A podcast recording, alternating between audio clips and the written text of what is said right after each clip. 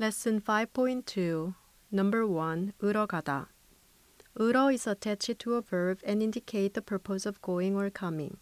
To indicate a destination, particle a should be attached to the place. 으러 is used after a verb stem ending in a consonant, while 러 is used after a verb stem ending in a vowel. This structure cannot be used for the verbs other than 가다 and 오다. If the main verb is not 가다 or 오다, different structure should be used.